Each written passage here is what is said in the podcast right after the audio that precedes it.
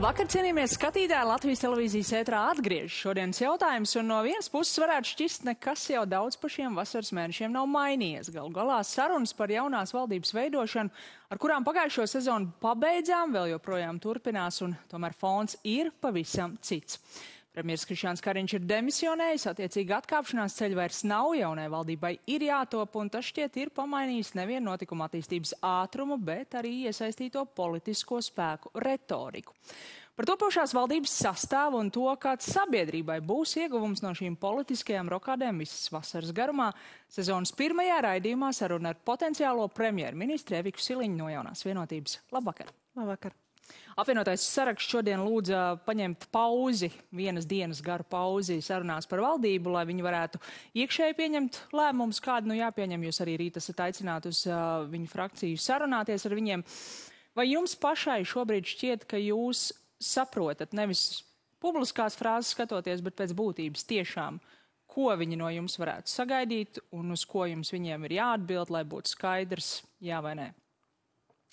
Nu, ir skaidrs, ka es vēlētos virzīties sarunās uz priekšu ar tādu ticību un pārliecību kā mūsu basketbolistiem, kas nepadevās līdz pēdējiem brīdim.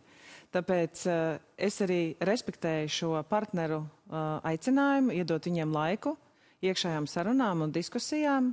Es saprotu, ka uh, viņiem ir uh, vajadzīgs izšķirties, uh, vai viņi ir gatavi nākt koalīcijā, kuras esmu piedāvājis jau no sākta gala piecām partijām, atmest nost savas uh, ideoloģiskās domstarpības, ņemot vērā mūsu situāciju arī pie robežām, un apvienoties uh, tādā plašā koalīcijā, kura spētu pieņemt gan raita arī lēmums saimā.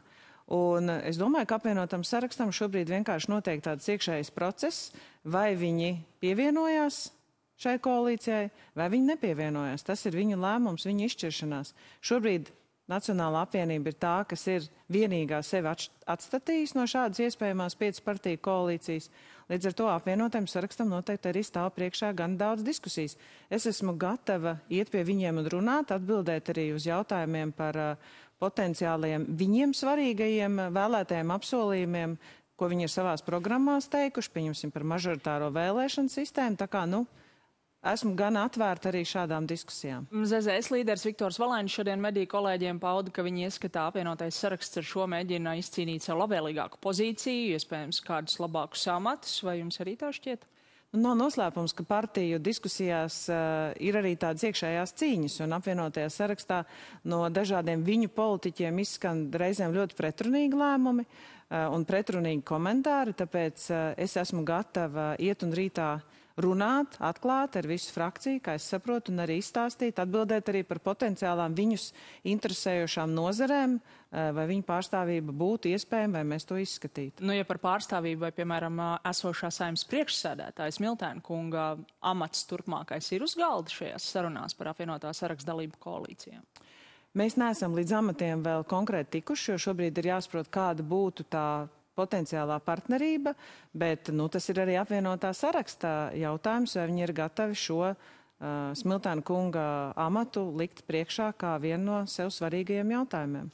Uh, iepriekš jūs paudāt, ka Nacionāla apvienība pati sevi, citējot, jūs ir atstatījusi no šīs koalīcijas. Nu, šodien bija jaunās vienotības valdes sēde, kur iepriekš tika teikts, ka varētu lemt, vai tad jūs izvēlaties iet ar Nacionālu apvienību vai ar progresīvajiem, vai es no šī pareizi saprotu, ka jūsu izvēle ir aicināt abus, bet nu tad, ja abi nenāk, tad nāk progresīvie. Mēs šodien apspriedām uh, potenciālās iespējas izveidot koalīciju, un man ir gana plašs mandāts no jaunās vienotības valdes, kur man ir dota iespēja izveidot rīcības spējīgu valdību ar saimnes vairākumu. Tā kā man šīs uh, plašās iespējas dod uh, nu, mandātu uh, turpināt sarunas, Un kā jau es minēju, mans aicinājums ir vienoties visiem, bet tikai viens partners šobrīd sev ir atstījis. Bet te pašā laikā es neaizveru durvis arī Nacionālajai apvienībai, viņiem šīs durvis paliek atvērtas. Jā, bet vairākums sanāk gan ar Nacionālo apvienību, gan ar progresīvajiem šajā valdībā, un jums ir ļoti labi zinām šī situācija, ko Nacionāla apvienība ir atkal un atkal atkārtojusi, ka viņi kopā neies, attiecīgi tā izvēle jau paliek. Vai Nacionāla apvienība vai progresīvie? Jautājums Vai jūs esat izvēlējušies? Izklausās, kas esat. Es esmu izvēlējies veidot plašu koalīciju. Un man nav jāizdara izvēle, vai iet ar vieniem vai otriem. Mans piedāvājums bija skaidrs, iet ar piecu partiju apvienību, tātad virzīties uz priekšu ar šādu tiešām nacionālai drošībai potenciāli saliedētiem kolēģiem, uh, Tā ir Nacionālās apvienības izvēle. Vai viņi turpinās ar mums piedalīties sarunās tālāk par koalīciju vai neturpinās? Tā nav mana izvēle. Bet jūs zināt, ka tā situācija tāda ir pēc būtības, uh, aicinot progresīvos, jūs izvēlaties nestrādāt kopā ar Nacionālo. Es esmu aicinājis visas piecas partijas, un tajā skaitā progresīvie un Zaļā zemnieku savienība jau ir izteikusi atbalstu strādāt. Apvienotais saraksts man rīt aicina uz diskusijām. Nacionālā apvienība sevi ir šobrīd atstatījis, bet es saprotu, ka viņi arī var mainīt potenciāli savu lēmumu, un mans durvis noteikti viņiem ir atvērtas. Nu, līdz šim publiskajā retorikā nekas nav liecinājis, ka viņi varētu mainīt šo lēmumu, bet vai jums ir pārliecība, ka trešdienas rītā, kad jūs ejat pie valsts prezidenta, jūs viņam varēsiet pateikt, kāds būs nākamās valdības sastāvs?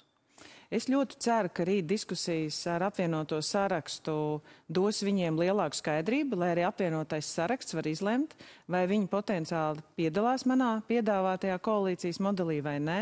Un tad es varētu arī valsts prezidentam trešdien jau prezentēt potenciālo koalīcijas modeli.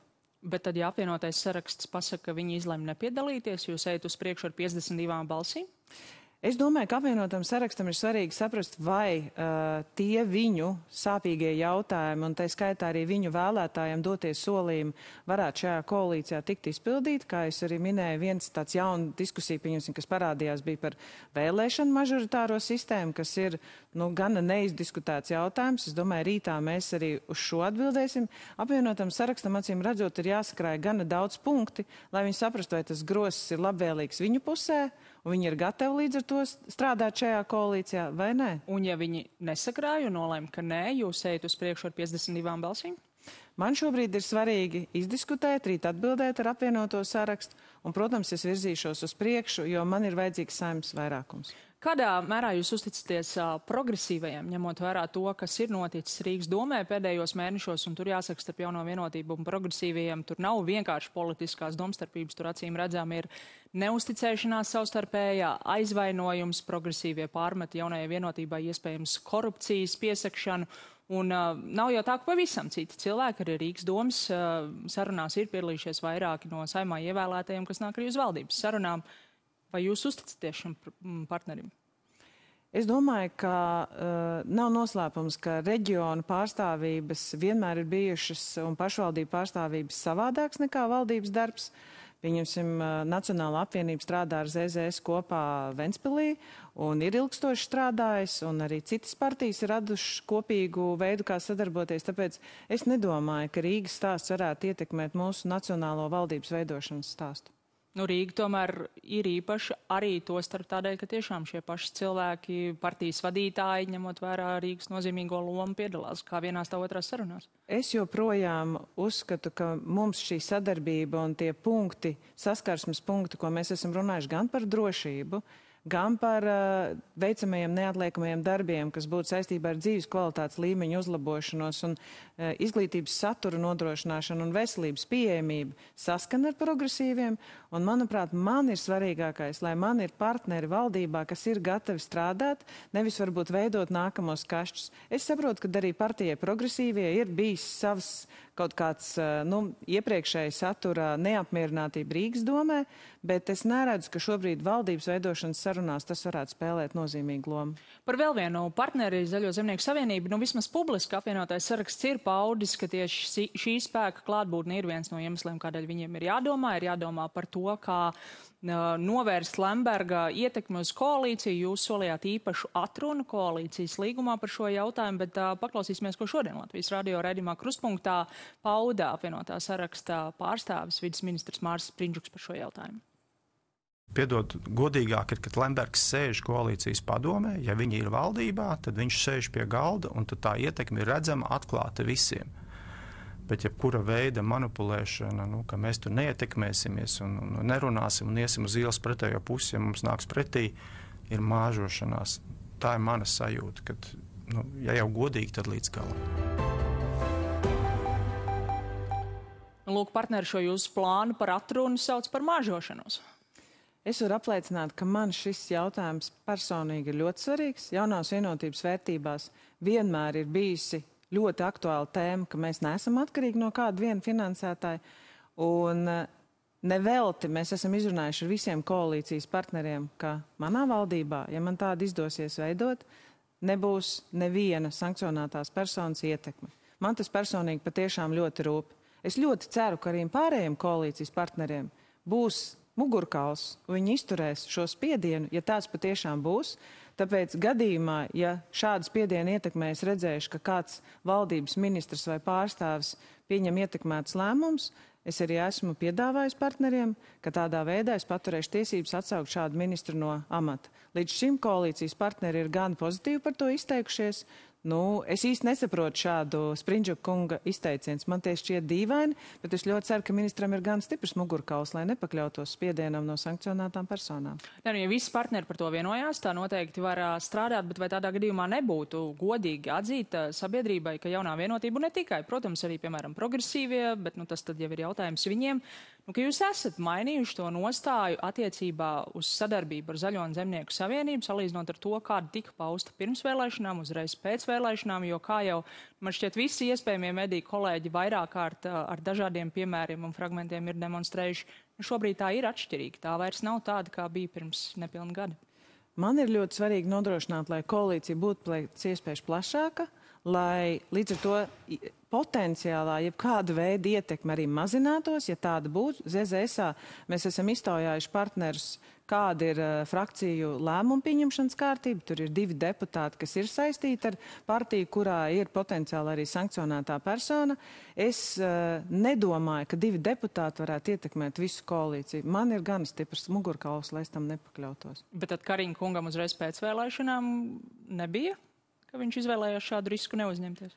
Es domāju, pēc vēlēšanām tā situācija bija gan eskalēta, un tāds bija Kariņkunga lēmums. Mūsu lēmums šobrīd ir meklēt potenciālos partners, ar, kuru, ar kuriem mēs varam izveidot rīcības spējīgu valdību, kas ir gatava strādāt arī pie neatliekamajiem darbiem saistībā ar sadalījuma tīkla sadārdzinājumu, saistībā ar hipotekāro kredītu procentu sadārdzinājumiem. Un šobrīd gan progresīvie, gan ZZS, gan arī apvienotais saraksts un Nacionāla apvienība ir izteikuši vēlmi strādāt pie šiem jautājumiem, bet viņiem ir jāizdara izvēle, vai viņi ir ir gatavi nākt manas piedāvātajā koalīcijā vai nē. Jūs pieminējāt abus šos uh, samazinājumus, iespējams sadals uh, tarifa un arī uh, hipotekāro kredītu ietekme.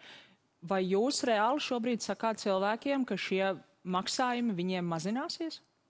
Es viņiem saku, ka es noteikti esmu gatava izveidot valdību, lai tā pēc iespējas ātrāk varētu strādāt pie risinājumiem, un ir iespējams atrast veidu, kā lēzenāk šos tarifus uh, nu, lai tās pieaugums būtu daudz lēzenāks. Līdz ar to ir instrumenti, ko mēs varētu valdībā pieņemt saistībā ar sadalas tīkliem. Es negribu apsolīt kaut ko, kas varbūt vēl līdz galam nav skaidrs, bet es redzu, ka ir iespējams atbalstīt tos iedzīvotājus, kuriem šis sadārdzinājums ir bijis nesamierīgi augsts. Un saistībā par hipotekāriem kredītiem, jā, ir saimā jau diskusijas par to, ka varētu būt atsevišķs likumprojekts, bet līdz ar to arī ir iespējams runāt vēl, protams, ar finanšu sektoru, kādā veidā mēs varam samazināt arī izmaksas izmaksas, lai cilvēki varētu pāriet no vienas bankas uz otru un tādā veidā arī samazināt potenciāli šīs uh, hipotekāro kredītu cenas, ja pieņemsim kāda cita banka piedāvāt viņiem izdevīgāks nosacījums. Jo šobrīd tas ir salīdzinoši dārgi pāriet no vienas bankas uz otru, bet ja kāda banka piedāvā konkurēt spējīgāku uh, kredītu procentu, tad es domāju, mums ir iespējas un instrumenti, kā mēs to varam izdarīt. Es redzu tos risinājumus. Bet, jūs, jā. bet jūsu partijas uh,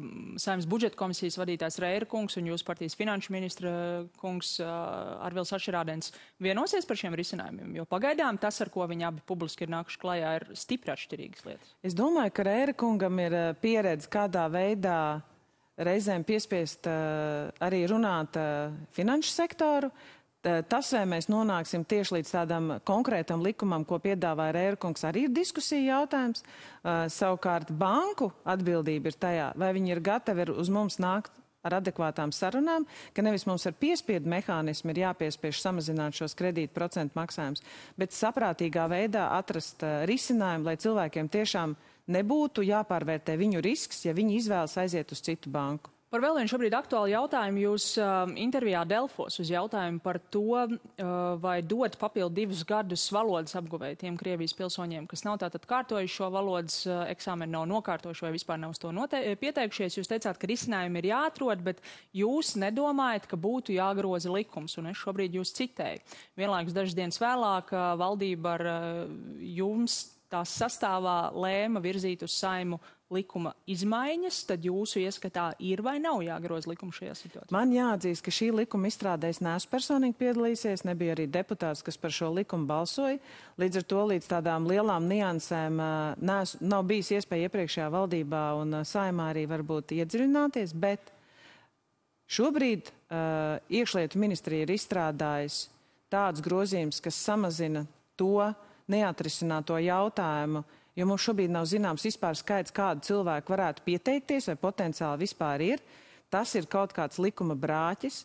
Un tas ir jāsakārto, bet valodas prasības nemainās. Tiem cilvēkiem ir jānāk un jāmeklē veids, kā viņi vai nu nokārto šo eksāmenu, vai arī, ja viņi nenokārto, tad viņiem ir brīvas tiesības izvēlēties dzīvot tur, kur viņi vēlas, bet ne Latvijā.